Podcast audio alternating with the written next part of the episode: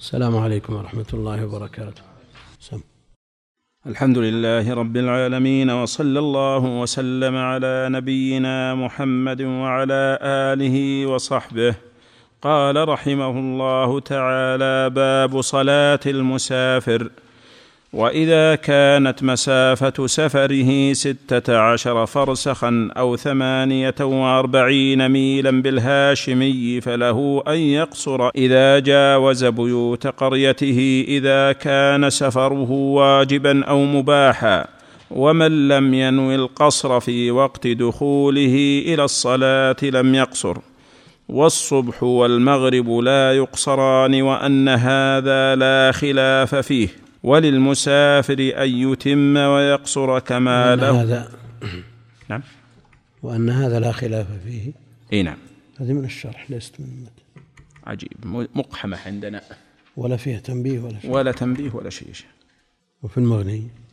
لا موجودة فيه بس إنها ليست فيها وأن. وهذا لا خلاف فيه. بين قوسين حاطه؟ لا لا أبدا. حطها ضمن المتن. والصبح والمغرب لا يقصران وهذا لا خلاف فيه. المحقق معنا الطبعة الجديدة يقول أي نعم. يقول وأدخل في طبعة المغني زيادة من الشرح على أنها من المتن. آه. نعم. وللمسافر أن يتم ويقصر كما له أن يصوم ويفطر. والقصر والفطر أعجب إلى أبي عبد الله. وإذا دخل وقت الظهر على مسافر وهو يريد أن يرتحل صلاها وارتحل. فإذا دخل وقت العصر صلاها وكذلك المغرب وعشاء الآخرة. وإن كان سائرا وأحب أن يؤخر الأولى حتى يصليها في وقت الثانية جائز. وإذا نسي صلاة حضر فذكرها في السفر. فجائز يعني جواب الشرط. عندك جاز يا شيخ؟ إن كان سائرا وإن كان يؤخر فجائز الجواب فجائز. إيه، عندنا بدون الفاء جائز. وإذا نسي صلاة حضر فذكرها في السفر أو صلاة سفر فذكرها في الحضر صلى في الحالتين صلاة حضر. وإذا دخل مع مقيم وهو مسافر أتم. وإذا صلى مسافر ومقيم خلف مسافر. عندنا في زيادة واو وخلف مسافر. لا لا خلف مسافر. خلف مسافر أتم المقيم إذا سلم إمامه. وإذا نوى المسافر الإقامة في بلد أكثر من إحدى وعشرين صلاة أتم. وإن قال اليوم أخرج أو غدا أخرج قصر وإن أقام شهرا والله أعلم. الحمد لله رب العالمين وصلى الله وسلم وبارك على عبده ورسوله نبينا محمد وعلى آله وأصحابه أجمعين. أما بعد فيقول المؤلف رحمه الله تعالى باب صلاة المسافر. باب صلاة المسافر. تفرد بترجمة وبكلام لأنها تختلف عن صلاة المقيم. فالسفر مظنة المشقة التي حصل بسبب هذا التخليف التخفيف من الرخص القصر والجمع والفطر والمسح والصلاة على الراحلة النافلة وغير ذلك مما جاءت به النصوص. وهنا يذكر ما يختص بالصلاة. ولا يستوعب أيضا. إنما يذكر فيه القصر والجمع. لا يستوعب كل ما يتصل بالصلاة. يذكر في هذا الباب ما يختص بالقصر والجمع فقط لأنهما أظهر أنواع الترخص وإلا فالمسافر له رخص. وتقدم في التيمم أن من الرخص للمسافر عند بعضهم التيمم ولو كان واجدا للماء. جعلوه من الأعذار التي تبيح التيمم. كنتم على سفر أو جاء أحد منكم من الغائط أو لامستم النساء فلم تجدوا ماء فتيمموا. وجعلوا القيد خاص بالحدث. ولا يتناول المسافر. وذكرنا في وقتها أن القيد المتعقب لجمل هل يتناول الجملة الأخيرة فقط أو الجمل كلها؟ والخلاف في ذلك بين أهل العلم معروف. الوصف المؤثر من قيد أو تخصيص بما في ذلك الاستثناء مثل ما جاء في الاستثناء في القاء بالنسبة للقاذف. فاجلدوهم ثمانين جلدة. ولا تقبلوا لهم شهادة أبدا وأولئك هم الفاسقون. إلا الذين تابوا. الإجماع قائم على أن الاستثناء يلحق الجملة الأخيرة وأنه يرفع الفسق. كما أنه لا يتناول الجملة الأولى فلا يسقط الحد والخلاف في الثانية. هل تقبل شهادته مع ذكر التأبيد أو لا تقبل؟ هذا محل الخلاف. هنا وإن كان الخلاف ضعيفا بالنسبة للمسافر وأنه يتيمم ولو كان واجدا للماء إلا أنه مذكور في كتب الخلاف. مذكور في كتب الخلاف.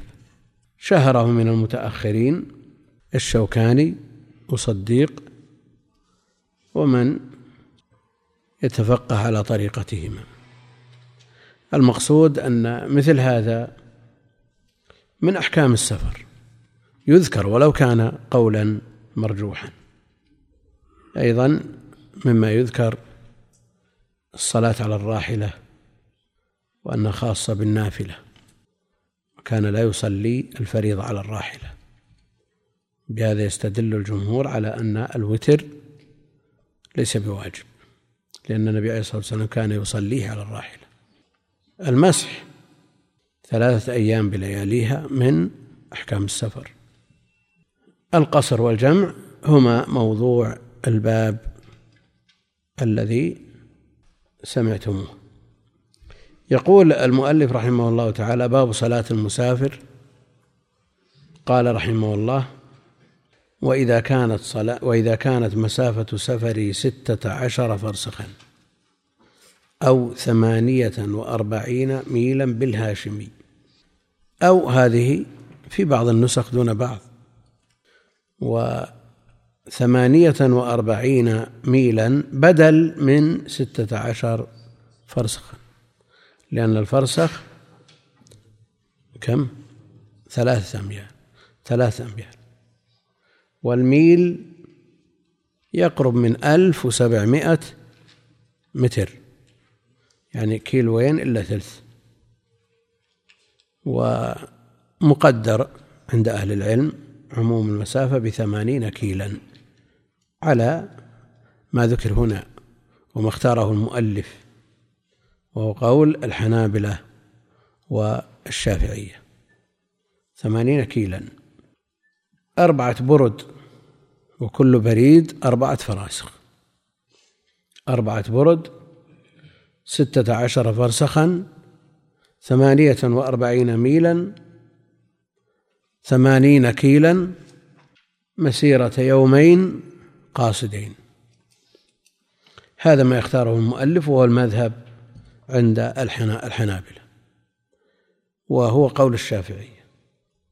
ومنهم من يرى أنه مسيرة يوم وليلة. يعني نصف ما ذكر هنا.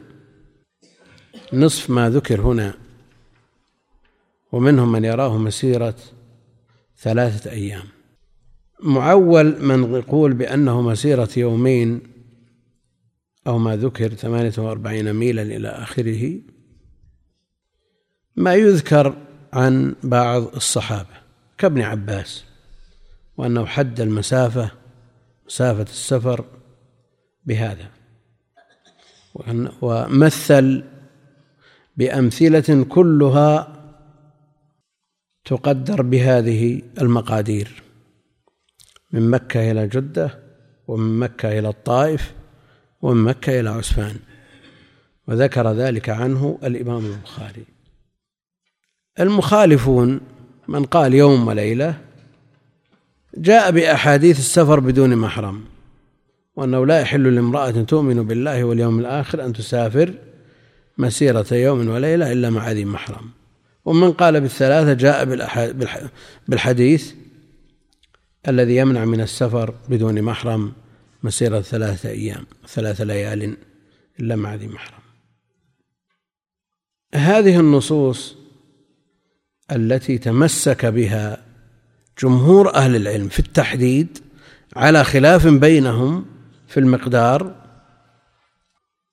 تمسكوا بأحاديث صحيحة لكنها ليست صريحة ونص في الباب يعني ليست دلالتها أصلية إنما دلالتها فرعية على المسألة.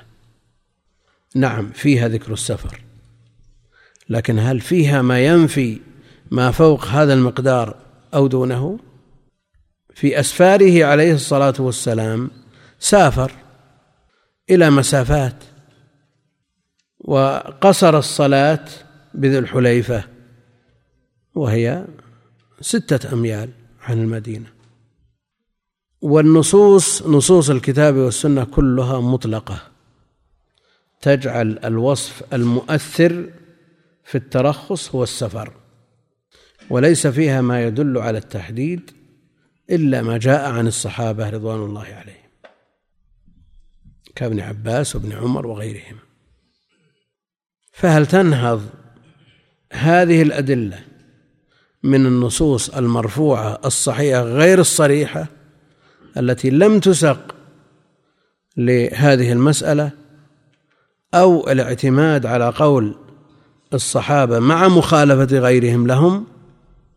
أو لا تنهض. النصوص مطلقة مما جعل جمعا من المحققين يرون أن الأصح الإطلاق. فكل ما يعد سفرا في العرف يكون مؤثرا في الترخص. وهذا القول لا شك أن له حظ كبير من النظر. لولا ما يترتب عليه لأن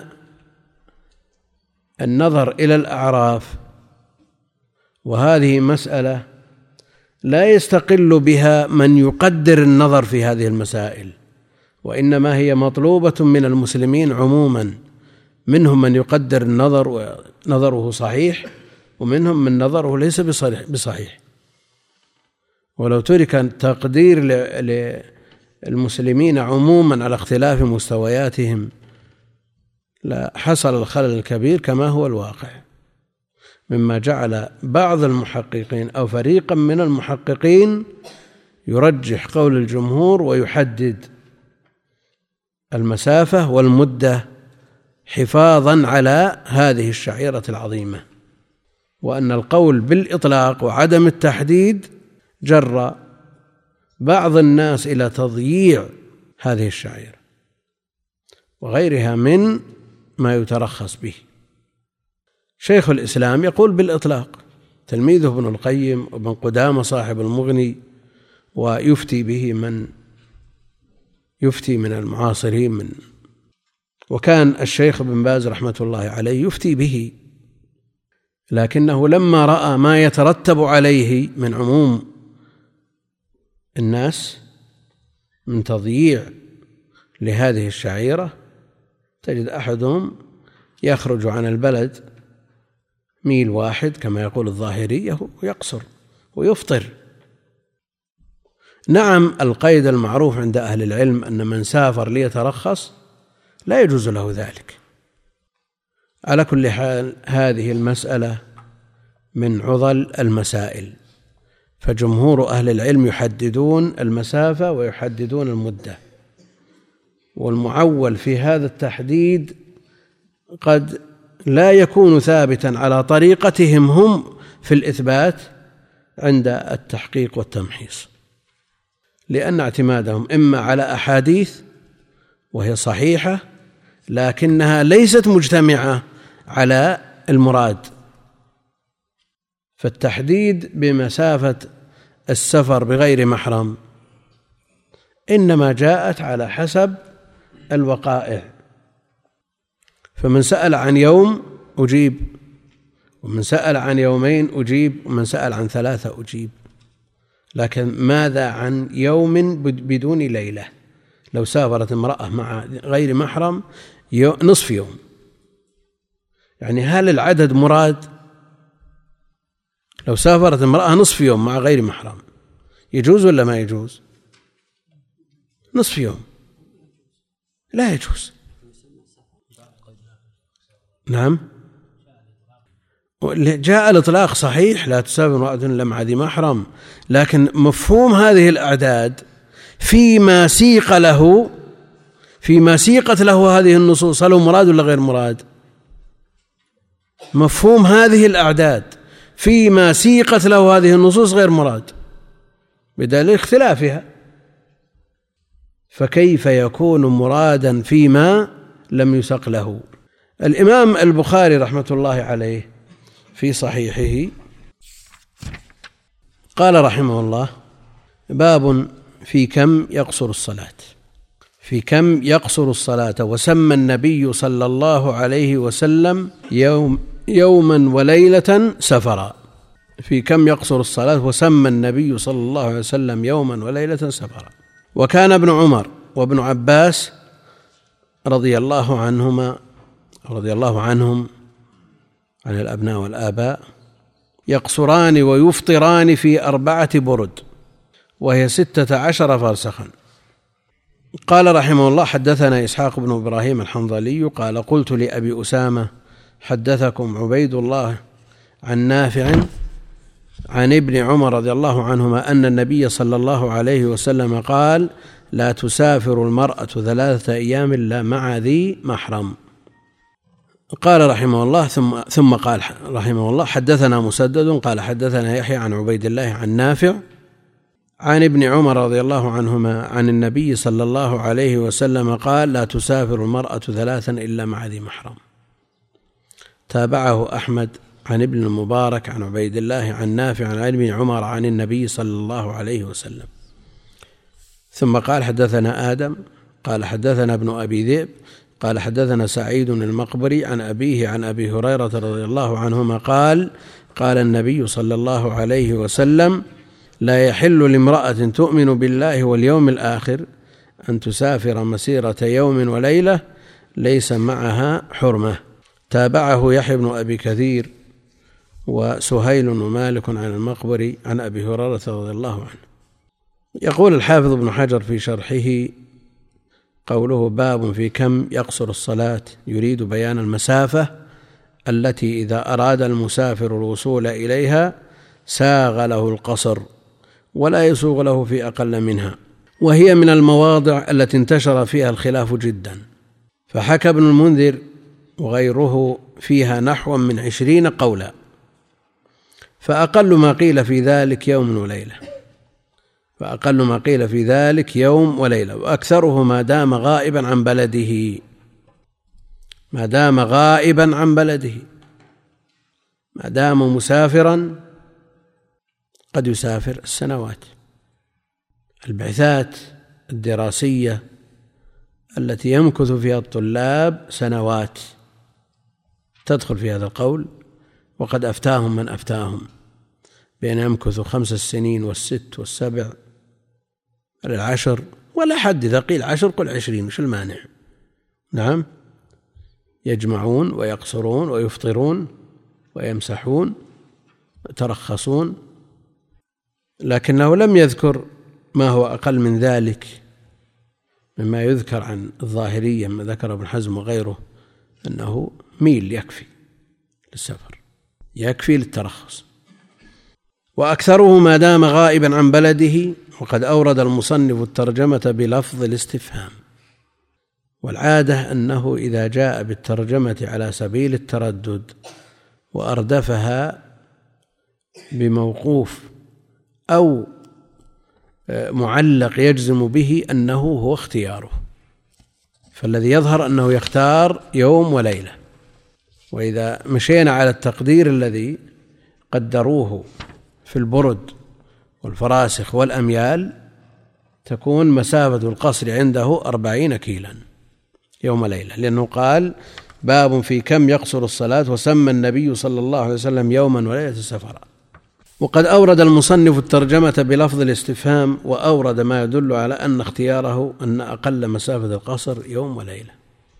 منهم من يقول لا اليوم والليلة مختلف فيه واليومان مختلف فيهما وأكثر ما جاء ثلاثة أيام.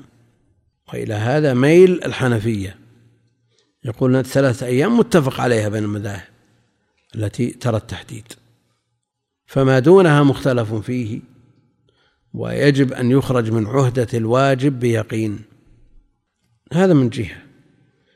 اليقين من جهة أخرى أنك إذا قصرت الصلاة فعند من يقول بهذه المسافة صلاتك صحيحة لكن ماذا عمن لا يقول بهذه المسافة؟ يوم وليلة ويومين صلاتك ليست صحيحة. لكن إذا أتممت لوجود الخلاف فإن الصلاة لا يقول ببطلانها حتى من يقول بوجوب القصر. حتى من يقول بوجوب القصر لا يقول ببطلانه. وإن كان بعضهم نقل عن بعض السلف أن الإتمام في في السفر كالقصر في الحضر. وعلى هذا لا يمكن الاحتياط. أما على القول بأن القصر والجمع رخص على ما سيأتي وأيهما أفضل الجمع أو التوقيت أو القصر أو الإتمام هذه مسألة فيها شيء من السعة يقول رحمه الله تعالى قوله وسمى النبي صلى الله عليه وسلم يوما وليلة سفرا. في رواية أبي ذر السفر يوما وليلة وفي كل منهما تجوز. والمعنى سمى مدة اليوم والليلة سفرا وكأنه يشير إلى حديث أبي هريرة المذكور في الباب عنده. له آخر الحديث الثلاثة وكأنه يشير إلى حديث أبي هريرة المذكور عنده في الباب وقد تعقب بأن في بعض طرقه ثلاثة أيام. كما أورده هو من حديث ابن عمر وفي بعضها يوم وليلة وفي بعضها يوم وفي بعضها ليلة وفي بعضها بريد. فإن فإن حمل اليوم المطلق أو الليلة المطلقة على الكامل لأنه قد تطلق الليلة ويراد بيومها وقد يطلق اليوم ويراد بليلته. فإن حمل اليوم المطلق أو الليلة المطلقة على الكامل أي يوم بليلته أو ليلة بيومها قل الاختلاف. واندرج في الثلاث فيكون أقل المسافة يوما وليلة. لكن يعكر عليه رواية بريد ويجاب عنها بما سيأتي قريبا. قوله وكان ابن عمر وابن عباس إلى آخره وصل ابن المنذر من رواية يزيد بن أبي حبيب عن عطاء بن أبي رباح أن ابن عمر وابن عباس كانا يصليان ركعتين ويفطران في أربعة برد فما فوق ذلك. وروى السراج من طريق عمرو بن دينار عن ابن عمر نحوه. وروى الشافعي عن مالك عن ابن شهاب عن سالم أن ابن عمر ركب ذات ركب إلى ذات النصب فقصر الصلاة. قال مالك وبينه وبين المدينة أربعة برد. ورواه عبد الرزاق عن مالك هذا فقال بين المدينة وذات النصب ثمانية عشر ميلا. ثمانية عشر ميلا. يعني كم؟ ثمانية عشر قليلة. ميلا نعم. وفي الموطأ عن عن ابن شهاب عن سالم عن أبيه أنه كان يقصر في مسيرة اليوم التالي من طريق عطاء أن ابن عباس سئل أتقصر الصلاة إلى عرفة؟ قال لا ولكن إلى عسفان أو إلى جدة أو الطائف. وقد روي عن ابن عباس مرفوعا أخرجه الدار قطني وابن أبي شيبة من طريق عبد الوهاب بن مجاهد عن أبيه وعطاء عن ابن عباس أن رسول الله صلى الله عليه وسلم قال يا أهل مكة لا تقصر الصلاة في أدنى من أربعة برد من مكة إلى عسفان وهذا إسناد ضعيف. من أجل عبد الوهاب. وروى عبد الرزاق عن ابن جريج عن عطاء عن ابن عباس قال لا تقصر الصلاة إلا في اليوم ولا تقصر الصلاة فيما دون اليوم. ولابن أبي شيبة من وجه آخر صحيح عنه قال تقصر الصلاة في مسيرة يوم وليلة. ويمكن الجمع بين هذه الروايات بأن مسافة أربعة برد يمكن سيرها في يوم وليلة. العبرة بالسير المتوسط المتعارف عليه عندهم. السير المتوسط المتعارف عليه عندهم. والمرحلة عندهم نعم نعم بريدان فعلى هذا إذا قلنا بأن المسافة يمكن أن تقطع بأوقات متفاوتة ونحن نعول أحيانا على المدة التي تقطع بها المسافة وأحيانا نعول على تقدير المسافة. حينئذ يضطرب الأمر. ما يتفق إلا إذا قلنا أن هذه المسافة المقدرة الواردة في هذه الآثار تقطع في مدة هي التي وردت في آثار أخرى. وإلا يحصل الاضطراب وإذا قلنا أنها يمكن أن تقطع في يوم اضطرب عندنا الأمر. ولم نستطع أن نصل إلى قول محدد. مثل ما ذكرنا أن التعويل على مثل هذه الأخبار لا شك أن فيه ضعفا. ومن أفتى به من أهل التحقيق إنما أفتى به محافظة على هذه العبادة العظيمة. لئلا تعرض للضياع والتلاعب. ويمكن الجمع بين هذه الروايات بأن مسافة أربعة برد يمكن سيرها في يوم وليلة. في بعض الكتب الفقهية نصوا على أن المسافة أربعة برد وأشار بعضهم إلى أنه ولو قطعها في ساعة. أربعة برد ولو قطعها في ساعة. الآن تقطع في ساعة تقطع في أقل من ساعة. هل لهذا أثر على هذا التحديد؟ نعم. يعني بأطول الأجلين أو بأطول التقديرين؟ ها؟ لابد أن تكون من يومين. لا هي هذا أو هذا. يعني عدة المتوفى عنها الحامل. هل نقول إنها بأقصى الأجلين؟ مثل ما قلت أنت هنا. ما هي بنظير المسألة التي معنا؟ أو المساله غير التنظير غير مطابق. نعم. لو قلنا أن أننا مربوطين بالمدة سيرة يومين أو يوم ولو قطعت في مدة يسيرة يعني لا بد أن ننظر إلى الأمرين معا. على كلامك. ننظر إلى الأمرين معا. فإذا قلنا أنه لا بد من مضي المدة يومين معناه؟ في الوسائل الحديثة ما في شيء اسمه ترخص. فيه آه، سفر يجلس يومين بالطائرة؟ كيف؟ لا أفترض أنه سافر مسيرة يوم كم؟ عشرين ألف كيلو ورجع بنفس اليوم. لا لا, لا رابط بينهم لأنهم يأتون بهذا من أجل تقريب التقريب للفهم. إلا المدة لا اعتبار لها عند من يحدد بالمسافة. لكن لا يقال أحسن الله إليك أن الأصل أن هذه المسافة تقطع هذا الأصل يعني مسيرة يومين قاصدين ثمانين كيلو. هذا الأصل. لكن لو قطعها في أقل من ذلك في ساعة مثلا. لا يعتبر به كيف؟ لا يعتبر بهذا السير. معتبر السير المعتاد. لكن هل هذه مسافة ولا ما ترخص ولا ما ترخص؟ هي مسافة لكن لا ننظر للمدة ننظر للمسافة هنا الفقهاء لما قالوا وال... وال... ومسافة القصر أربعة برد وفصلوا فيما يقابلها قال بعضهم وأشار وهذه يعني غريبة أن تصدر من بشر غير مؤيد بوحي. ولو قطعها في ساعة. يعني هذا افتراض خيالي عندهم. افتراض خيالي عندهم. ولو قطعها في ساعة. ثمانين كيلو تقطع في مسيرة يومين تقطع في ساعة. يخاطب إنس ما يخاطب جن. أقول إذا قلنا بالأمرين معا اضطرب التقدير.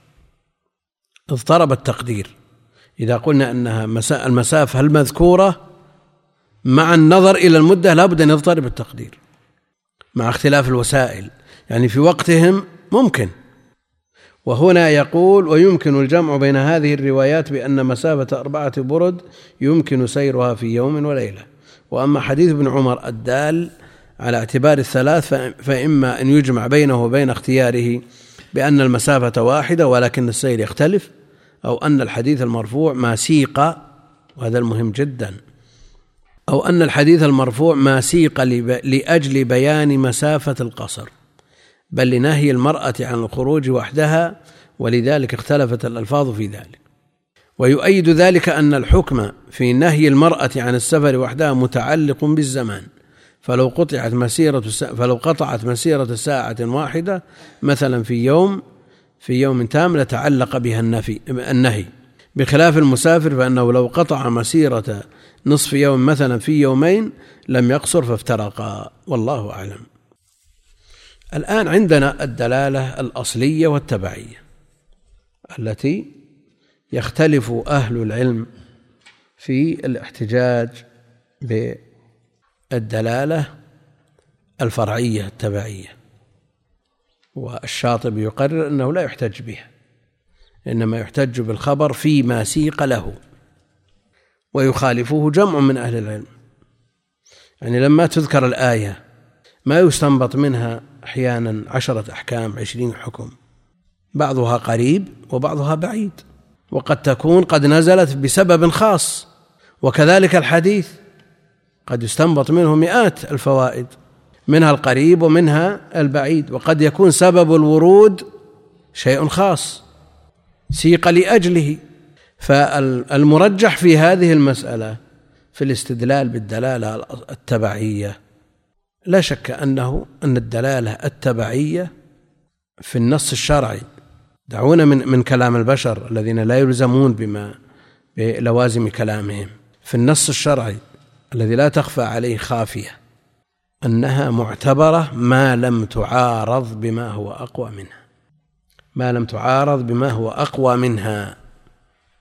الاستدلال الاستدلال على أن الحائض تقرأ القرآن بحديث عائشة افعلي ما يفعل الحاج غير ألا تطوفي بالبيت. الحديث سيق لما يتعلق بأعمال الحج. وهل من أعمال الحج قراءة القرآن؟ الحاج ما عندنا أشكال أنه يقرأ القرآن كغيره. لكن هل من أعماله الخاصة به اللصيقة به قراءة القرآن. نقول النص ما سيق لأجله.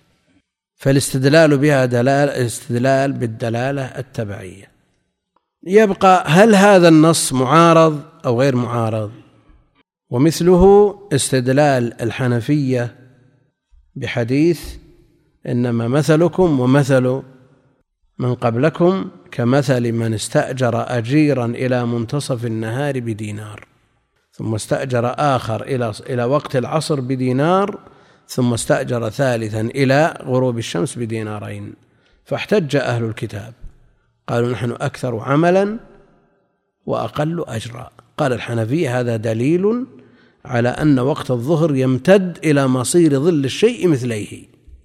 ولولا أنه يمتد ما صار أطول من وقت العصر.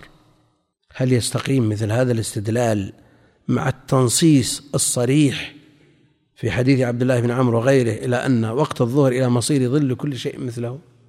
يمكن أن نستدل بهذا الحديث في مقابل النص الخاص؟ لا يمكن. فإذا لم يعارض يمكن أن يستدل به لكن إذا عورض تلغى الدلالة الفرعية. والذي قادنا إلى هذا الاستدلال على مسافة القصر بنهي المرأة عن السفر مسيرة يوم وليلة أو يومين أو ثلاثة. الحديث ما سيق لهذا. ولذا قال أو أن وأما حديث ابن عمر الدال على اعتبار الثلاث فإما أن يجمع بينه وبين اختياره بأن المسافة واحدة ولكن السير يختلف أو أن الحديث المرفوع ما سيق لأجل بيان مسافة القصر بل لنهي المرأة عن الخروج وحدها. ولذلك اختلفت الألفاظ في ذلك. ويؤيد ذلك أن الحكم في نهي المرأة عن السفر وحدها متعلق بالزمان. متعلق بالزمان. هذا الحكم أيضا ينتابه ولو قصر الزمان مسألة الخلوة. ولو قصر الزمان. يعني إذا وجدت الخلوة حرمت ولو كان الزمان قصيرا. لكن إذا انتفت الخلوة تسافر أقل من هذه المسافة. مع انتفاء الخلوة ولذا يفتى بأن المرأة لها أن تركب مع جمع من النساء أو غيرها في ما لا يطلق عليه السفر. لكن لا تركب وحدها مع السائق ولو لم يترتب على ذلك سفر. لأن بعضهم يقول أن المسألة تتم في أقل من هذه المدد المذكورة. تتم في ساعة وهذه ليست سفر بالاتفاق. فالمرأة في ركوبها أو مع غير ذي محرم ينتابها الأمران. إن كان إذا انتفت الخلوة منعت منع السفر. إذا انتفت. إذا انتفت الخلوة منع السفر. وإذا وجدت الخلوة فالمنع البات. طال الوقت أو قصر. لأن بعض الناس قد يستغرب تسافر ثلاثة أيام يكفي ساعة. ما يحتاج ثلاثة أيام. تتم بها المراودة والفعل وينتهي كل شيء. كيف يعني يسمع ثلاثة أيام؟ مفهوم أنها أقل من ثلاثة أيام أو حتى أقل من يوم وليلة. هذا إذا كان سفر بروز خروج عن البلد.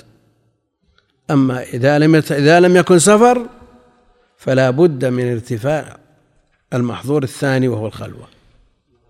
السفر مأخوذ من الإسفار والإسفار لا يطلق إلا إذا أسفر يعني برز وخرج عن البلد. خرج عن البلد وأسفر. لأن الأبنية تحجب بعض السفر الذي هو النور. وخارج الأبنية السفر بأجلى صوره. والسفر هو البروز كما يقال للمرأة سافرة. إذا أبرزت شيئا من محاسنها. لكن هنا يقول ويؤيد ذلك أن الحكم في نهي المرأة عن السفر وحدها متعلق بالزمان فلو قطعت مسيرة يوم مسيرة ساعة مثلا في يوم تام لتعلق بها النهي. بخلاف المسافر فإنه لو قطع مسيرة نصف يوم مثلا في يومين لم يقصر فافترقا. بخلاف المسافر فإنه لو قطع مسيرة نصف يوم مثلا في يومين آه، لم يقصر فافترق. يعني لو سافر مسافة عشرين كيلو. نعم. لكنه بدلا من أن يمشي على قدميه سرعة معينة خفف. أو كل ما مشى له خطوات جلس يستريح. أو قارب الخطى أو تريث في مشيه فإنه لا يتم آه، المطلوب وهو الترخص. وأقل ما ورد في ذلك لفظ بريد إن كانت محفوظة. وسنذكرها في آخر هذا الباب وعلى هذا ففي تمسك الحنفية بحديث ابن عمر على أن أقل مسافة القصر ثلاثة أيام إشكال.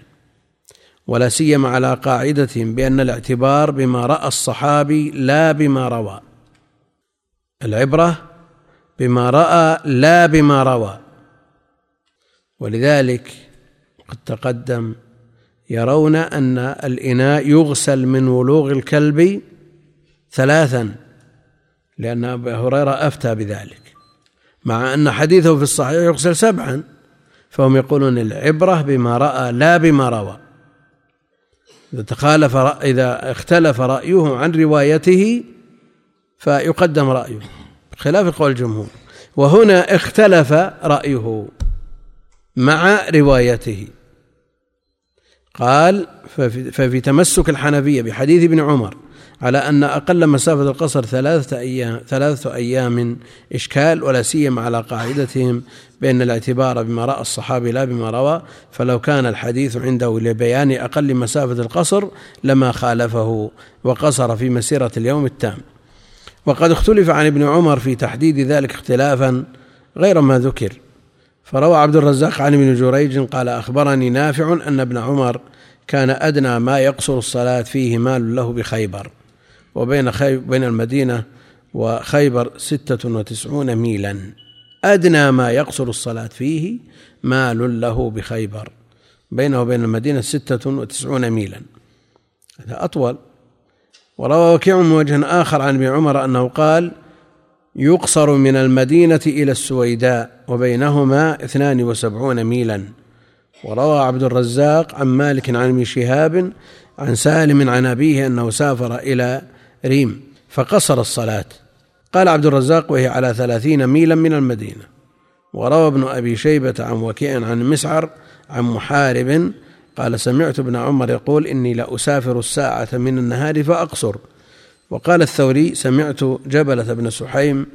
قال سمعت ابن عمر يقول لو خرجت ميلا قصرت الصلاة. إسناد كل منهما صحيح وهذه أقوال متغايرة جدا فالله أعلم. نعم. قول إيش؟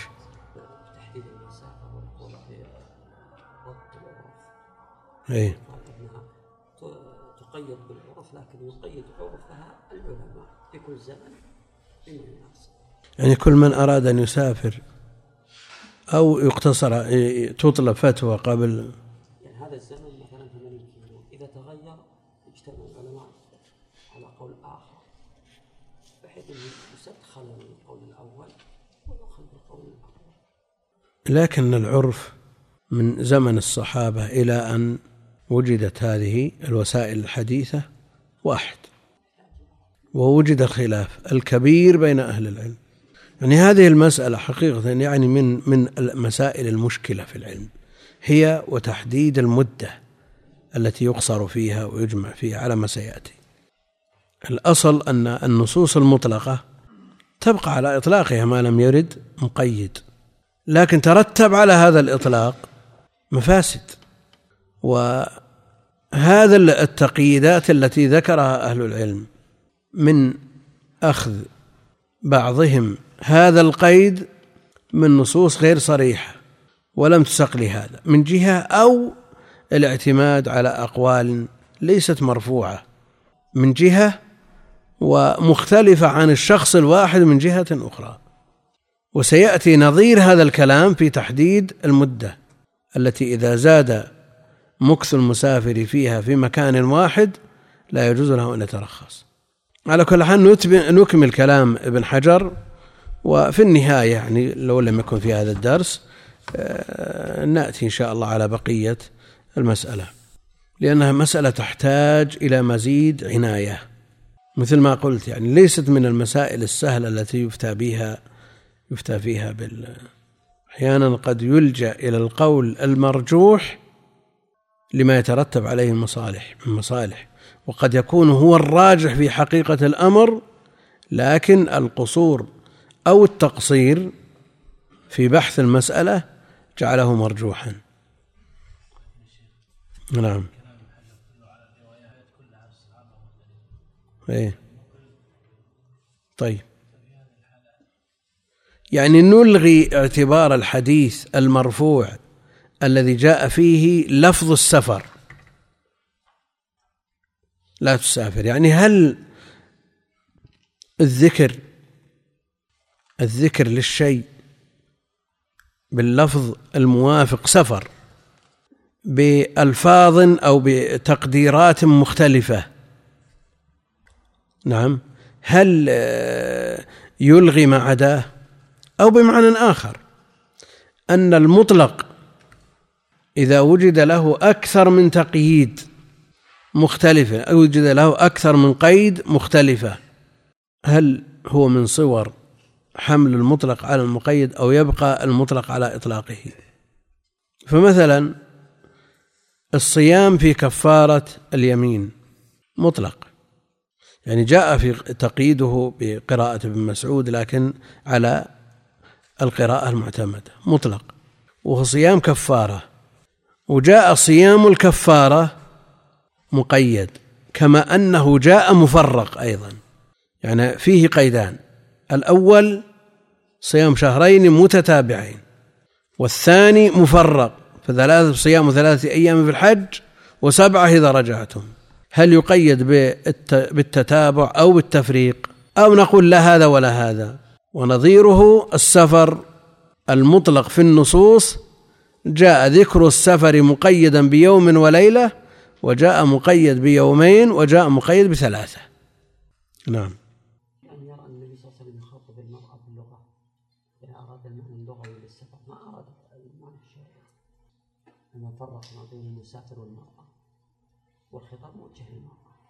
لكنه في النص سماه سفر. سماه سفرا. وجعله محدد بمدة. لكن هذه المدة جاءت مختلفة من نص إلى آخر. جاء لا لا لا الإشارة التي ذكرها أو أن الحديث المرفوع ما سيق لأجل بيان مسافة القصر. هذا مهم جدا في الموضوع. هذا مهم جدا في تحرير المسألة. قال رحمه الله قوله وهي أي الأربعة برد ستة عشر فرسخا. ذكر الفراء أن الفرسخ فارسي معرب وهو ثلاثة أميال والميل من الأرض منتهى مد البصر لأن البصر يميل عنه على وجه الأرض حتى يفنى إدراكه وبذلك جزم الجوهري وقيل حده أن ينظر إلى الشخص في في أرض مسطحة فلا يدري أهو رجل أو امرأة. يعني حتى هذه الأمور يعتريها ما يعتريها إذا كان الأصل في تحديد الميل له ما يدركه أو ما ينتهي إليه البصر. بعض الناس ينتهي بصره عند عشر هذه المسافة وبعضهم يمتد إلى ضعفها. فالناس يتفاوتون تفاوتا كبيرا. لكنه حدد يعني عرف ما قال إذا قالوا رمية حجر رمية حجر بعض الناس رميته أضعاف رمية بعض الناس.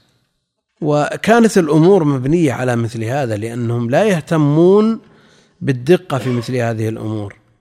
لا يعتنون بها. وقيل حده أن ينظر إلى الشخص في أرض مسطحة فلا يدري أهو رجل أو امرأة أو هو ذاهب أو آت. قال النووي الميل ستة ألاف ذراع والذراع أربعة وعشرون إصبعا يعني ثلاثة كيلو على كلام النووي. ها؟ نووي الميل ستة آلاف ذراع والذراع أربعة وعشرون إصبعا معترضة معتدلة والإصبع ست آه، شعيرات معترضة معتدلة وهذا الذي قاله هو الأشهر. يعني أن الميل ثلاثة كيلو لأن الذراع قريب من نصف متر فيكون ثلاثة آلاف متر. هذا فرق بينه وبين المعتمد في تقدير الميل كثير. وهذا الذي قاله هو الأشهر منهم من عبر عن ذلك باثني عشر ألف قدم. بقدم الإنسان. وقيل هو أربعة آلاف ذراع. وقيل بل ثلاثة آلاف ذراع. نقله صاحب البيان. وقيل خمسمائة. صححه ابن عبد البر.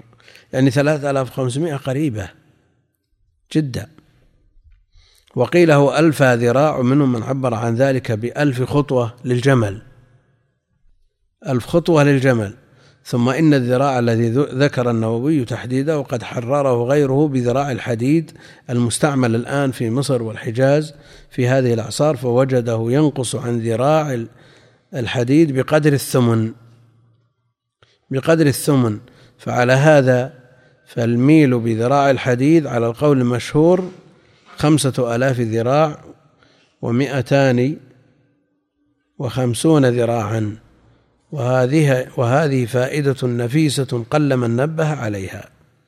وحكى النووي أن أهل الظاهر ذهبوا إلى أن أقل مسافة القصر ثلاثة أميال وكأنهم احتجوا في ذلك بما رواه مسلم وأبو داود من حديث أنس قال كان رسول الله صلى الله عليه وسلم إذا خرج مسيرة ثلاثة أميال أو فراسخ قصر الصلاة. وهو أصح حديث ورد في بيان ذلك وأصلحه وقد حمله من خالفه على أن المراد به المسافة التي يبتدأ منها القصر لا غاية السفر. ولا يخفى بعد هذا الحمل ولا يخفى بعد هذا الحمل. يعني هل من المدينة إلى ذي الحليفة مسافة قصر؟ هل هي مسافة قصر؟ بل هي ابتداء السفر ابتداء السفر. لأنه استبعد قال ولا يخفى بعد هذا الحمل مع أن البيهقي ذكر في روايته من هذا الوجه أن يحيى بن يزيد راويه عن أنس قال سألت أنسا عن قصر الصلاة وكنت أخرج إلى الكوفة يعني من البصرة فأصلي ركعتين ركعتين حتى أرجع فقال أنس فذكر الحديث فظهر أنه سأله عن جواز القصر في السفر لا عن الموضع الذي يبتدأ القصر منه ثم إن الصحيح في ذلك. أنه لا يتقيد بمسافة بل بمجاوزة البلد الذي يخرج منها. ثم إن الصحيح في ذلك أنه لا يتقيد بمسافة بل بمجاوزة البلد الذي يخرج منها. ورده القرطبي بأنه مشكوك فيه فلا يحتج به في التحديد. مشكوك فيه لأنه قال ثلاثة أميال أو فراسخ. فلا يحتج به في التحديد بثلاثة فراسخ فإن الثلاثة أميال مدرجة فيها فيؤخذ بالأكثر احتياطا. وقد روى ابن أبي شيبة عن حاتم بن إسماعيل عن عبد الرحمن بن حرملة قال قلت لسعيد بن المسيب أقصر الصلاة وأفطر في بريد من المدينة قال نعم. والله أعلم. تنبيه اختلف في معنى الفرسخ فقيل السكون ذكره ابن سيدة. وقيل السعة وقيل المكان الذي لا فرجة فيه وقيل الشيء الطويل. ثم ذكر الأحاديث المرفوعة. لو نظرنا إلى مسألة التحديد أو العمل بإطلاق النصوص فما الذي عليه عامة أهل العلم؟ من أهل المذاهب المتبوعة التحديد أو الإطلاق؟ التحديد. الأئمة الأربعة كلهم يرون التحديد. وأتباعهم على هذا. وهذه مسألة يجب أن يتنبه لها طالب العلم. هذه المسألة في غاية الأهمية لأنها تفيد في التعامل مع النصوص. يعني إذا وجدنا نصوص صحيحة صريحة. دعونا من هذه المسألة. هذه المسألة النصوص ليست فيها صريحة. نصوص صحيحة صريحة. والأئمة الأربعة وأتباعهم كلهم لا يقولون بمقتضاها. يعني حديث صحيح صريح يدل أو فيه أمر والأصل في الأمر عند الجمهور الوجوب ما لم يوجد صارف. وجد أمر صحيح صريح أو وجد نهي صحيح صريح. والأصل في النهي عند الجمهور بماذا في ذلك الأئمة المتبوعون؟ الأصل فيه التحريم ما لم يوجد صارف. أنت طالب علم لديك الأهلية قل فقيه بالقوة القريبة من الفعل لأنك لو أنت فقيه بالفعل لكنت حافظا للمسائل بأدلتها. فقيه بالقوة القريبة من الفعل وعندك مكتبة متكاملة. فيها كل ما يحتاج إليه طالب العلم. فبحثت في هذه المكتبة فما وجدت لهذا الأمر صارفا ولم تجد لذلك النهي صارفا. لكن الأئمة الأربعة وأتباعهم وغيرهم من الأئمة المعتبرين كلهم يقولون بالنسبة لهذا الأمر بالاستحباب وبالنسبة لذلك النهي بالكراهة. ولم تجد من يقول بمقتضى الأمر أو بمقتضى النهي إلا الظاهرية. كيف تصنع نريد أن نتوصل بهذا الكلام إلى ما عندنا. هل نقول إن طالب العلم الذي بحث ولم يجد يسوغ له أن يرجح غير ما عليه السواد الأعظم من أئمة الإسلام بمجرد أنه بحث فلم يجد؟ أو نقول إن الصارف موجود والأئمة الكبار وأتباعهم أورع من أن يصرفوا بغير صارف لكننا لم نقف على الصارف إما لقصورنا عن الوصول إلى الحقيقة أو لتقصيرنا في البحث. لا شك أن اتفاق الأئمة مع أتباعهم لأنه يوجد في كل مذهب من المذاهب المتبوعة علماء راسخون محققون يخرجون عن مذاهبهم إذا كان الدليل مع غيرهم. ألا يوجد من هذا النوع في المذاهب كلها؟ يوجد. فلو وجدوا لخرجوا عن مذاهبهم.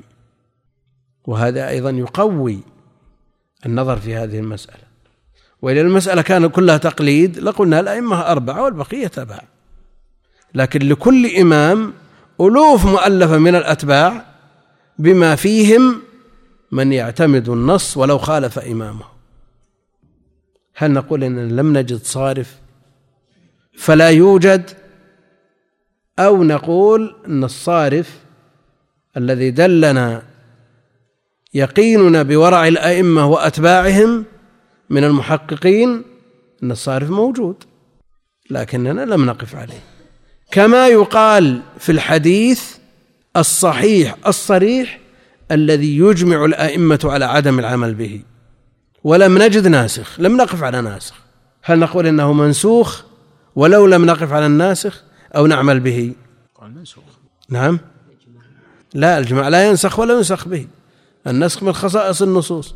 هل نقول كما يقول جمع من أهل العلم أنه موجود ناسخ لكن ما وقفنا عليه؟ كما أننا نقول في مثل هذه الصورة أنه يوجد صارف لكن لم نقف عليه. أو نقول أن الحق مع من جاء به سواء كان الأئمة أو غيرهم.